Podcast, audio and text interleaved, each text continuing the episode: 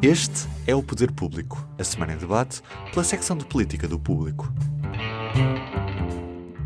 Leonete Botelho, Sofia Rodrigues, Sónia Sapaz. Eu sou Helena Pereira e vou estar a conduzir o Poder Público esta quinta-feira, dia 7 de setembro, no regresso de férias. O ambiente político, porém, não está em modo distendido. Pelo contrário, arriscaria dizer que se sente a tensão no ar, uma espécie de quase curto-circuito. Estarei a exagerar? Em pleno verão, tivemos dois vetos do Presidente, um ao diploma dos professores, outro à habitação. E nesta entrada de setembro, Costa e Marcelo discutem a MUS, mentiras e silêncios por causa da reunião do Conselho de Estado em que o Primeiro-Ministro optou por ficar calado. Na rentrée socialista, Costa quis falar para os jovens e anunciou uma série de medidas, desde o IRS jovem à devolução do valor das propinas para os licenciados que escolham continuar a viver em Portugal. A somar a isto o debate sobre as presidenciais que deverão ser em janeiro de 2026. O debate arrancou em força à boleia de Marcos Mendes, que veio anunciar a sua disponibilidade para ponderar uma candidatura. Temos muita coisa para discutir, portanto, vamos começar pelo Primeiro-Ministro e pelo Presidente. Leonete, começo por ti também. Marcelo avisou antes desta reunião do Conselho de Estado que já tinha o discurso feito. Costa, depois de ter sido criticado durante horas a fio em julho na primeira parte, agora preferiu ficar em silêncio. Mas isto não revela de cada uma das partes alguma desconsideração, uh, para dizer no mínimo? O que é que isto revela das relações entre Marcelo e, e Costa? Eu acho que revela aquilo que eles próprios foram dizendo e mostrando nos últimos meses e no fundo é a confirmação de que, o, a, de que a relação uh, entre palácios degradou-se bastante desde sobretudo o caso Galamba.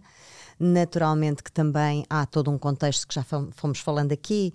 Nem Marcelo já precisa de, de Costa nem Costa precisa de Marcelo ou seja Uh, o governo tem maioria absoluta e o presidente não tem que ser reeleito, e, portanto, provavelmente agora eles estão a mostrar a sua verdadeira relação e a sua verdadeira natureza, porque estão descomprometidos uh, um com o outro. Uh, de qualquer forma, é óbvio e, e, é público e notório que a relação entre eles está bastante degradada. E, e, e todos, os, todos estes episódios são uma prova disso. Um, Já há pessoas a pedir bom senso, a pedir que eles façam as pazes. O Santana Lopes. Sim. Achei piada. É, engraçado. É o Sim, Santana isto não Lopes, é uma candidato a candidato a presidente. Não é uma inovação da vida política portuguesa, aliás, é, é, é, o normal nos segundos mandatos dos presidentes, como sabemos, não é? Portanto, as relações entre presidente e primeiro-ministro uh, é um clássico, é um clássico da política portuguesa. Uh, foi assim com, com Mário Soares e Cavaco Silva, foi assim com Cavaco Silva e José Sócrates, foi assim com. Uh, está a ser assim com Marcelo Rebelo de Souza e com e com uh, António Costa, mas também já sabemos que também não, não correu bem com Cavaco Silva, com Jorge Sampaio e Santana Lopes. Portanto, não há inocentes nesta, nesta história, é um clássico, estamos a assistir a um, a um remake, digamos assim, de, de uma coabitação gélida e, portanto, podem dizer que não há querelas, que não há, que não há amus, que não há... Nós todos vemos todos os dias uh, as picardias e as, as, as, os comentários não comentados, não é? Uh, até o próprio primeiro-ministro que agora se, que se afirma como um fazedor e não como um comentador, mas no dia seguinte comenta. Eles e... têm falado um para o outro publicamente quase todos os dias, é impressionante. Pois, sem dúvida, quer dizer, uh, e não. Que, eu, eu, diria que não há um mal uh, que daí advenha assim tão grande. É uma vida política mais agitada. Eu acho que nós estamos, é de facto, num momento político um, ehm, muito particular, porque estamos a assistir a várias campanhas eleitorais e não só, a várias campanhas ao mesmo tempo. Está tudo em campanha. estamos a assistir à campanha para as presidenciais, que são em 2026. Estamos a assistir à campanha para as, uh, para as legislativas, que em princípio serão só em outubro de 2026. Aquilo que nós estamos propriamente a assistir ainda é uma campanha para as europeias. Estamos a assistir à campanha para as regionais, mas às europeias está toda a gente a guardar o jogo, digamos assim. Nem se fala da Europa, por um lado, nem se fala de, de, de listas. Portanto. As eleições são há menos do uh, e falta as menos do ano, daqui a oito meses, portanto é, é de facto um calendário desfasado. Mas sim, o clima político está um, ao rubro, não é? Em campanha completamente. Sofia, eh, eu tenho uma dúvida. Marcelo Rebelo de Sousa, quando foi em julho e quando foi a primeira parte deste Conselho de Estado, dizia que ia fazer, ia tornar público o seu balanço sobre a atuação do governo, mas ainda não assistimos a isso. De que forma é que ele pretende tornar público? Porque, eh, pelo menos nas últimas, nos últimos dias, têm sido sucessivas declarações direi, atabalhoadas aos jornalistas e, e afinal em que é que ficamos? Quando ele disse aquilo que iria tornar público? É, é verdade, ele, ele, disse isso, disse que até seria uma, uma obrigação. Uh, a frase é: Eu estive a pensar e tenho essa obrigação. Um, porque é preciso. Eu acho que alguma coisa mudou aqui uh, no Desde verão. Julho. Sim, porque uh, vamos recuar um pouco. Uh, na crise política de maio, onde o presidente foi muito duro uh, com o primeiro-ministro e com o governo, por causa da, da, da permanência no governo de, de, do ministro João, João Galamba, um, o, o presidente prometeu ser mais interveniente, mais ativo, uh, e foi nesse quadro e nesse contexto que marcou um Conselho de Estado. Quando, uh, sobre a situação portuguesa, nacional, um, em exclusivo, quando lhe era perguntado, uh, quando lhe foi perguntado sobre o relatório final da TAP, sobre a comissão de inquérito, a que nós todos assistimos em abril, sobretudo, creio que foi abril e maio e junho, por aí fora, uh, ele remeteu sempre para o Conselho de Estado. Uh, só que depois António Costa não falou no Conselho de Estado, ou seja, não se pronunciou sobre esses temas, pelo menos daquilo que nós uh, podemos uh, apurar, porque as reuniões são à porta fechada, como é evidente. Uh, portanto, não terá falado sobre, sobre esses temas e eu acho que o verão depois esvaziou um pouco, um pouco isto. Portanto, eu acho que até seria, não sei, eu acho que ele recolocou as suas uh, baralhou as suas eh, prioridades e, portanto, agora, uh, ao que se sabe, não fez uma intervenção tão dura uh, dentro do Conselho de Estado. e, portanto, não, não sabemos como é, que, como é que isto vai ser.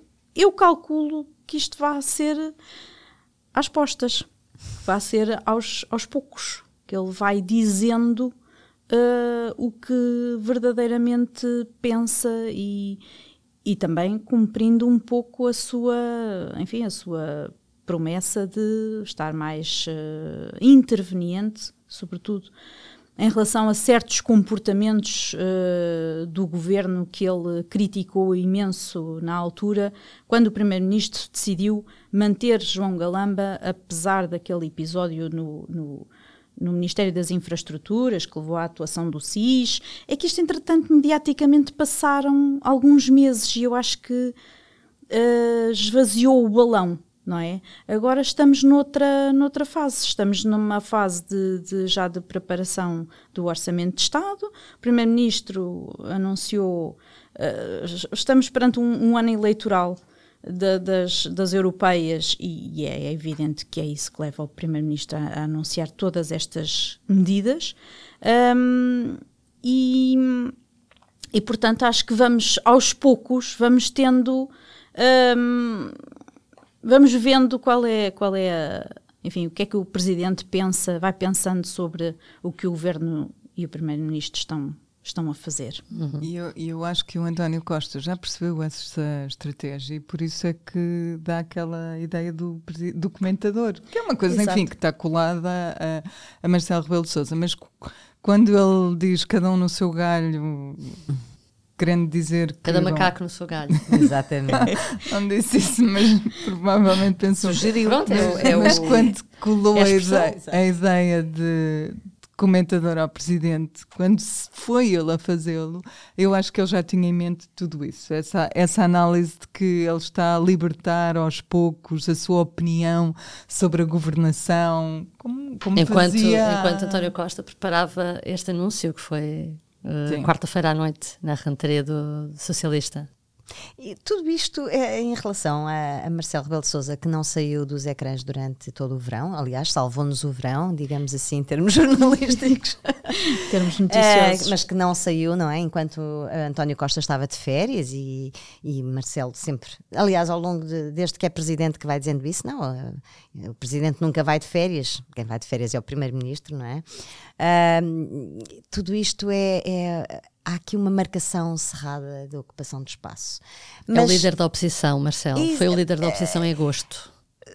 Pode-se dizer isso? Foi, e aliás, eh, com o corolário de que foi à Universidade de Verão uhum. uh, abrindo as portas ou permitindo que Luís Montenegro estivesse lá e se pronunciasse ele sobre a, a candidatura ou a, protocandidatura de Marcos Mendes às presidenciais. Uhum. Mas, um, de facto, provavelmente uh, agora permite uma leitura mais explícita de que está a dar a mão ao PSD, não é? é esse é um facto. Agora, ao mesmo tempo, depois retira o tapete às vezes a Montenegro, como, como, como ainda agora fez. Montenegro tinha dito de manhã que, é, que era um conflito institucional, que António Costa estava a criar um conflito institucional, e à noite uh, Marcelo diz que não há querela institucional, e portanto, às vezes parece que Marcelo Rebelo de Souza tem dois amores. Tem um tem o PSD por um lado, uh, quem quer agradar, e depois também não quer desagradar completamente ao governo, e, e então uh, de vez em quando retrai-se uh, e, e parece que estava a dar a mão a António hum. Costa. Ah, que horror! Realmente as fugas do Conselho de Estado foram uma tragédia. Uh, Sónia, uh, achas que António Costa, pegando aqui nisto que dizias, uh, arrumou cada um no seu galho? pergunto isto porque realmente ele disse que, que não tinha que no fundo, que não tinha de discutir no Conselho de Estado com, com o Marcelo, porque com quem ele discutia era com o líder da oposição, e o líder da oposição era Luís Montenegro. Uh, depois uh, fez o papel de institucionalista, dizendo que era lamentável uh, e condenou fugas no Conselho de Estado de uma forma que, por exemplo, Marcelo não fez. achas que os papéis parecem estar de algum modo trocados? Eu tenho muita dificuldade em ver Marcelo Rebelo de Sousa como o institucionalista da relação desses dois. Uh, acho que então, se o compararmos com anteriores presidentes da República, seguramente ele não é um institucionalista. Uh, se nos lembrarmos de Cavaco Silva, uh, então estão a, a léguas de, de distância. E portanto, eu, eu, nem sequer acredito que tenha havido uma inversão de papéis, mas essa pergunta da inversão dos papéis de repente fez-me lembrar uma, um, uma questão entre eles os dois que eu acho que que nunca ficou totalmente resolvida. Qual? Eles antigamente é, é, é, uma, é uma análise quase psicológica. Um, eles, eles adoram dizer que se conhecem há mais de 30 anos e que um foi o professor do outro e um, um, tinha muita admiração pelo outro naquele contexto. E o contexto era o da relação do professor com o, o aluno. aluno. Ora, passaram mais de 30 anos e de facto eu acho que eles nunca eles, eles não conseguiram rever-se neste novo, novo figurino da, e agora da relação. é Costa a dar lições ao antigo professor porque o professor já não pode ser, já não pode ser, já não é só o professor e o aluno já tem uma posição de institucional muito mais forte do que tinha naquele contexto em que eles se conheceram. E eles não se conseguem adaptar a isso porque o Marcelo não consegue sair do papel do, do professor uh, e o Costa quer, quer dar o salto. E, e às vezes isso acontece-nos com pessoas que nós conhecemos há muitos anos, que conhecemos noutros contextos e que depois não nos conseguimos enquadrar eh, naquele papel que mudou tanto. E eu acho que isso explica, explica muito daquelas picardias, como disse a, Leonete, que se vivem entre eles e que são muito menos políticas do que seria de esperar. Não é? Seria expectável que eles tivessem muitas diferenças políticas e têm-nas, uh, mas muitas destas, destas questões entre eles são quase pessoais. Leonete, querias dizer qualquer coisa? Queria dizer uma coisa que não resisto, que são que é apesar de tudo isto, António Costa parece ao mesmo tempo querer estar cada vez mais parecido com Marcelo Rebelo de Sousa. E os cartazes, se vocês repararem, nos novos cartazes que, que o PS ah. pôs na rua, são muito interessantes porque aparece sempre António Costa agarrado a um a pessoas, sim, pessoas comuns. a, dar abraços, António Costa dos afetos. Uh, sim, e, sim. E, isto é a imagem típica de Marcelo Rebelo de Sousa como presidente e portanto acho que há aqui uma estratégia uh, para a qual nós devemos começar a, a estar atentos. Estás uma estratégia presidencial. eu estou a pensar em uh, sim, em presidenciais, ou seja, sim, eu, ninguém me convenceu até hoje que António Costa tenha, colocar, tenha esse cenário completamente fora da sua, da sua, do seu horizonte. Também eu acho muito mais provável do que a saída para a Europa, por exemplo. Atendendo a tudo o que ele já disse, atenção. A saída para a Europa não depende Ascendente, dele. Atendendo... Se tiver a oportunidade, eu não me parece que vá recusar a oportunidade. Como a oportunidade pode ser muito pequenina e muito estreita, parecendo que não, já está aqui. Tínhamos o Costa a imitar, Sim, mas a já, imitar já Cavaco, a saltar de uma maioria absoluta para a presidência, para a presidência. Não, claro. não correu bem. Mas não correu bem. Não correu nada e aqui também não sei se correria, mas, mas uh, eu só estou a chamar a atenção para estes novos cartazes. Há aqui uma nova imagem de António Costa que não é a imagem que António Costa tem feito passar. Aliás, Marcelo Rebelo de Sousa foi dizendo ao longo deste mandato que era preciso ter mais, uh, ser mais empático as pessoas. Pois Tem, então agora. Pois, temos uma espécie de Costa all over e Marcelo mais enfraquecido. Uhum. um, Leonete, até continuando, quarta-feira houve a rentrée do, do, PS em Évora, que foi a Academia Socialista.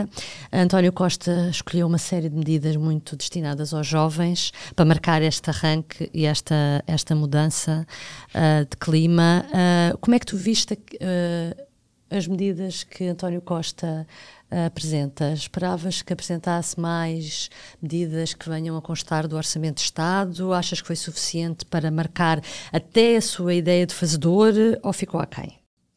Não, claro que é para marcar a, a ideia de fazedor. Agora, um, e, e, tem a ver muito também com esta. Quer dizer, se há alguém que pode avançar, com, uh, propor medidas concretas e eficazes, é o, é o Primeiro-Ministro, não é mais ninguém. Não, não, não é? Pronto. Agora, há aqui uma coisa que me que me hum, aborrece na, nas medidas anunciadas. É porque esta António Costa deve ser o primeiro-ministro dos últimos 30 anos, pelo menos desde Cavaco Silva, que tem os cofres a abarrotar de dinheiro. E o que é que faz? Dá migalhas. Dá migalhas, dá 30 euros aqui. Peço desculpa, mas é evidente. Sim, eu sei. É verdade, mas todas as medidas que o, que o governo anuncia são uh, uh, transitórias, uh, não estruturais, meramente conjunturais, que não oneram uh, de facto os orçamentos seguintes, mas também não resolvem os problemas das pessoas nem modificam as suas vidas. aquilo que é apresentado desde que começou a guerra e a inflação são medidas avulsas. de, de efeitos muito reduzidos e sem, sem continuidade no tempo. Uh, e, portanto, estas medidas, eu peço desculpa, mas o IRS jovem não é uma novidade, já existe há bastante tempo, é um alargamento. Agora, uh, passos gratuitos até aos 23 anos também não é uma novidade absoluta e fica muito aquém daquilo que foi até agora sempre proposto. Não, é, é, mais do que isso, é uma, é uma ideia que ele acaba por rapinar às autarquias, porque as autarquias é que avançaram com ela. É? Exato. Sim, dizer, há muitas autarquias em que o, que o passe é bastante reduzido ou até gratuito. Uh, basta fazer prova na escola que é residente a mais de 2 uh, ah, quilómetros. E não há aqui, de facto, o IVA zero já também não é uma novidade, o IVA zero prolongar-se até ao fim do ano e depois vamos ver o que é que vem no orçamento. Também não é uma novidade, já, já tinha, o público já tinha anunciado em julho. Portanto, daqui o que é que há? Há, mais uma vez, uma, uma boa dose de fogo de artifício, que são as, que, aquilo, aquilo que o governo tem feito em relação às respostas à inflação e à vida das pessoas. Isto no, no mesmo dia, uh, o Primeiro-Ministro anuncia isto, no mesmo dia em que é conhecido um estudo uh, europeu que mostra que metade dos portugueses não, não, que trabalham, não, o seu salário não chega para pagar as suas contas. E, portanto, uh, é de facto, uh, fica muito aquém e, de facto, tenho dúvidas sobre o entusiasmo que as pessoas vão ter com estas medidas. Eu também me suscito algumas dúvidas o universo que estas medidas podem o universo a que podem chegar, que podem atingir. Uh, acho que é uma, uma ideia para desenvolvermos nos próximos meses, uh, meses não, espero que não, nos próximos dias, nas próximas horas, porque hum, interessa, interessa mesmo, há, há bocadinho estávamos aqui até a conversar e é esta questão do IRS dos jovens, mas quantos jovens realmente começam a ganhar mais do que aquele valor dos 9 mil e tal euros um, que têm isenção de IRS. Portanto, serão uh, muitos. Muda a vida serão? alguém? Quantos serão? É, é, a ideia de quantos são Mas os que, têm, os que ganham mensagens? menos de 9 mil não têm, não têm IRS. Exato, por pois. isso não beneficiam do, dos 50. E esses 50 vão ser só para. Então, para os que, obviamente, os que não pagam, não pagam. Mas esses tais que ganham mais do que os 9 mil e tal euros serão muitos. Quantos serão? É isso? Todo, todo, o desenho da medida está por explicar, não é? Sim, uh, claro. Eu posso dizer que ontem à noite dizia à minha filha: Bom, olha, que tem 24 anos e está a, eh, a, a tentar entrar no mercado de trabalho, uh, e olha, vai, vais poder receber de volta as propinas do, do, da licenciatura do mestrado. E ela disse: Se ficares a trabalhar em Portugal, e ela define trabalho. O que é que quer dizer trabalho? Estamos a falar de uh, empresas, Contrato de contratos de, de, estar no quadro, também de fim de trabalho. Exatamente. Uh, e, e, além disso, e, e, eu já acabei a licenciatura há dois anos, vou ter direito, portanto estamos ainda todos por Sim, claro, o, claro o, que o, sim. Mas essa definição de trabalho é, é curiosa porque uhum. levanta uma, uma série de dúvidas. Exatamente. Não só de precariedade, uhum. nós não sabemos, tens de descontar, obviamente, imagino, para a segurança social. Uhum. Pode ser esse o, o, gatilho, mas não sabemos. Ainda não sabemos nada. Sim. Por último, presidenciais, vamos aí, Sónia. Marcos Mendes posicionou-se para as presidenciais com dois anos e uns meses de antecedência, um pouco à semelhança de Jorge Sampaio em 1994. Mas o que eu pergunto, parafraseando, julgo que seguro, qual é a pressa? qual é a pressa? Um, eu acho que a pressa neste caso, o que ele quis fazer foi marcar o seu terreno, deixar bem claro que uh, está disponível se o país achar útil ser candidato à presidência da República. É óbvio que isso de se o país uh, achar útil diz muito mais do que ele verdadeiramente quis dizer. Ele quis dizer muito mais do que aquilo que disse verdadeiramente, uh, porque ele a partir daquele momento passou a ser visto como um candidato presidencial, não há volta a dar, e mesmo que no futuro venha a arrepender-se, um, será sempre um passo atrás. Uh, eu creio que ele quis muito marcar terreno num partido que não tem um candidato óbvio, um, coincidiu, curiosamente, com uma altura em que Santana Lopes se aproximou do PSD e Santana Lopes é uma figura bastante imprevisível. Portanto, eu não sei se ele não terá tido um receio de, de que alguém podia avançar antes dele e, e perturbar de algum modo o, o seu o seu plano, que eu não sei quando é que ele planeava anunciar, mas ele próprio Ai, tinha dito que só seria... Só um entre parênteses, o Santana ontem teve tarde. uma saída fantástica na TSF que a determinada altura ele diz que ele desvaloriza a sua candidatura, ele diz que nos últimos anos, quase todos os anos, nos últimos, imagina, 10 anos, ele quase todos os anos diz que, é que está disponível, que já tinha feito isto é nas verdade. outras vezes. E é, é verdade. verdade. Mas ele a dizê-lo, não, aquilo foi... Claro. Sim, foi surreal. Desculpa. Não, mas, eh, mas em todo o caso, eu acho que hum, pode ser precipitado, sobretudo porque, apesar dele deixar uma nesga aberta para a possibilidade de não se candidatar, como eu disse, eu, isso vai ser sempre visto como um recuo.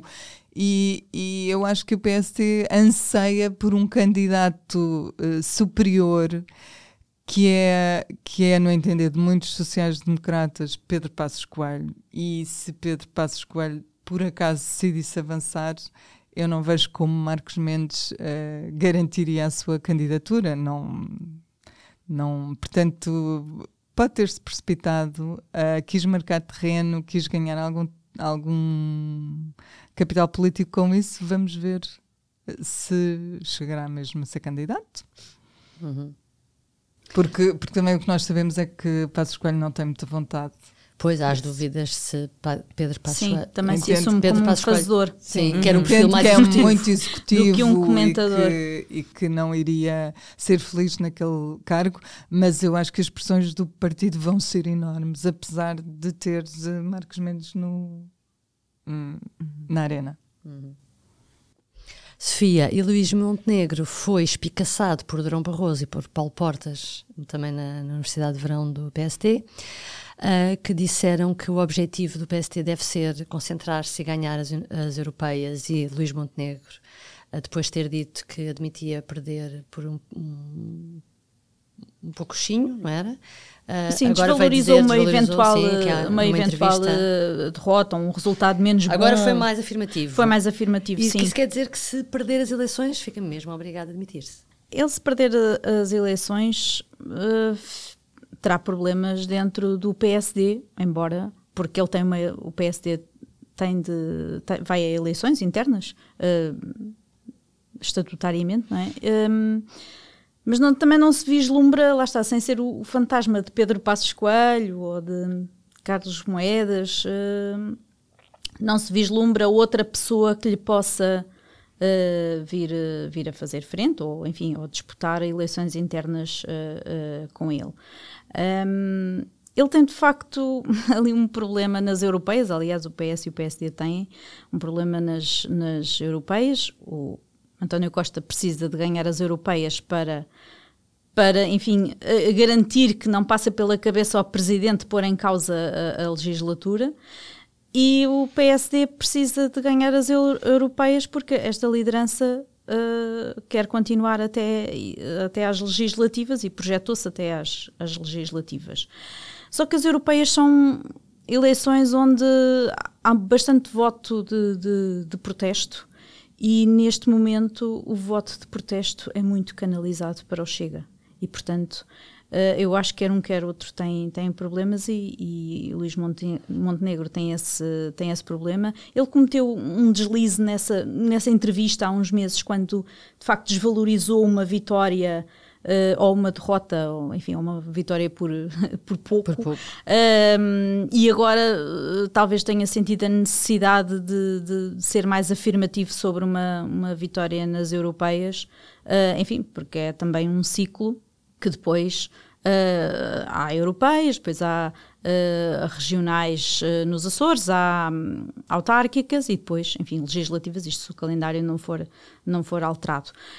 Um, e ele precisa de, de, de, afirmar, até para mobilizar o partido, não é? Não vai começar umas europeias dizendo que talvez vá ganhar, embora não seja fácil, porque a ah, diferença, a, a diferença é, muito, é, muito grande. é muito grande, são 11 pontos percentuais em relação às últimas europeias, portanto que o PS leva de vantagem. É verdade que o PSD dificilmente terá um resultado tão baixo como teve nas últimas europeias, mas é de facto uma, uma diferença mas grande. Mas eu ia chamar a atenção para isso mesmo, é que tu tens mais players naquele espaço político uhum. e o PST, eh, mesmo que não consiga ganhar, ou admitindo que não ganha, ele não precisa só de ficar em, em, segundo, ele precisa ter melhor resultado do que teve Rui Rio nas outras, Exato. nas anteriores. Sim, ele mas agora tem mais disputa, não é? Tem mais uh, competição. Tem mais disputa e vamos imaginar que o PSD consegue mais, uh, deputa mais percentagem, mais deputados que o PS. Imaginemos. Se o Chega eleger dois ou três eurodeputados, esse resultado é muito relativizado. Uhum. Não é uma vitória, vai ser uma vitória com sabor a derrota, não é? Porque Uh, Mas pode ser suficiente para permitir a ele, Luís Montenegro, dizer pode. Uh, eu continuo sim, cá. para o interior pode, do partido. Para, para, dentro do partido, sim.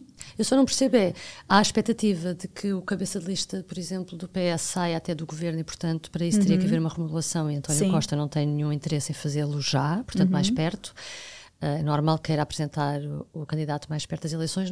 Porquê é que o PSD não quer, uh, não aproveitou esta rentrée para lançar o seu candidato? Porque é cedo. Porque é, é cedo, cedo, não é? É cedo. Tem, não é? Sim, em, em princípio não, não, o tem, não é? Portanto, quando podemos perceber, não o tem. E porque é bastante cedo. Eu nem sei se o fará em novembro no Congresso Estatutário. Não, pode fazê-lo, mas também é uhum. cedo, porque uh, formalmente os cabeças de lista costumam sair em janeiro, fevereiro, uhum. antes eu das. Ideia, eu também tenho essa an ideia. Antes das uh, europeias, que este ano são, são em junho. Ah, e há outro fator: vão ser eleições muito difíceis para o PSD por causa do dia também. Não é? Porque o dia vai convidar muito à abstenção, à abstenção de, das pessoas que fazem pequenos, pequenas férias, junho, é? mini férias, que são jovens, que são a classe média, uh, não são os idosos, uhum. não é? Por, por norma. Ou não são os mais velhos, não é? Que saem de, assim, dos grandes centros urbanos. Uh, e isso pode ser uma dificuldade acrescida também para, uh, para o PSD. Sim, e o PS tem congresso em março, não é? E portanto é provável que março seja o mês em que os Exato. nomes uh, sim. surgem. Sim. Bom, por último, vamos ao nosso público notório, que está de volta também, Leonete. Foi ontem, ao fim da tarde, depois de, da, passagem, da entrega dos prémios Champalimau pelo presidente Marcelo Rebelo de Souza, que um, o presidente voltou a surpreender que é um, é um atributo que ninguém lhe pode negar, uh, com a entrega de uma caixinha de, ao, ao, ao vice-presidente da Fundação Champalimau, o seu antigo, o seu velho amigo, amigo de sempre, uh, João Silveira Botelho, e essa caixinha era uma condecoração, era a Gran Cruz da Ordem do Infante Dom Henrique que é, é, que distingue serviços relevantes ao país e a, a, Eu nem tinha dado por isso. Pois, eh, também ali quem estava também quase não deu, porque era uma caixa, eh, não, não houve nenhuma explicação do que era, o que é que estava a ser entregue, que era uma, uma condecoração com aquela relevância, nenhuma explicação do motivo, nem o tema, nem foi tirada da caixa. Portanto, eh, pronto, foi uma medalha. Eh, agora, neste momento, toda, toda a fundação, toda a cúpula da Fundação Champalimau já tem, eh, já está devidamente condecorada. Eleonor Beleza, António Horta Osório, eh, agora João Silveira Botelho, a própria Fundação Champalimau, pode ser que para o ano seja o robô da, da Fundação que fez esta, este ano a apresentação, a voz off dos prémios. Sónia. O meu... Um Sendo que no verão nós, nós deixámos passar imensas oportunidades de públicos notórios, porque eu na altura lembrava-me e apontava, mas enfim, agora já não faz sentido. Mas uh, quero de qualquer forma voltar ao verão e aproveitar este momento para prestar solidariedade e apoio moral aos nossos camaradas que estiveram na Praia de Monte Gordo uh, durante as férias do Presidente, porque é de facto um trabalho muito inglório mas, e, e permanente, foram dias e dias em que tinham de fazer no areal. uma espera ao presidente no areal com, com aqueles picos de calor e ondas de calor que nós sabemos que aconteceram no mês de agosto. Portanto, é mais uma homenagem uh, ao trabalho que eles fizeram, porque o presidente nunca sabia quando é que havia de falar, quando é que ia falar e na verdade falava quase sempre para dizer uma coisa ou outra. Um, é, é, é esse o meu público notório. Fica feita a homenagem. Pés na areia e boné na cabeça. Yeah.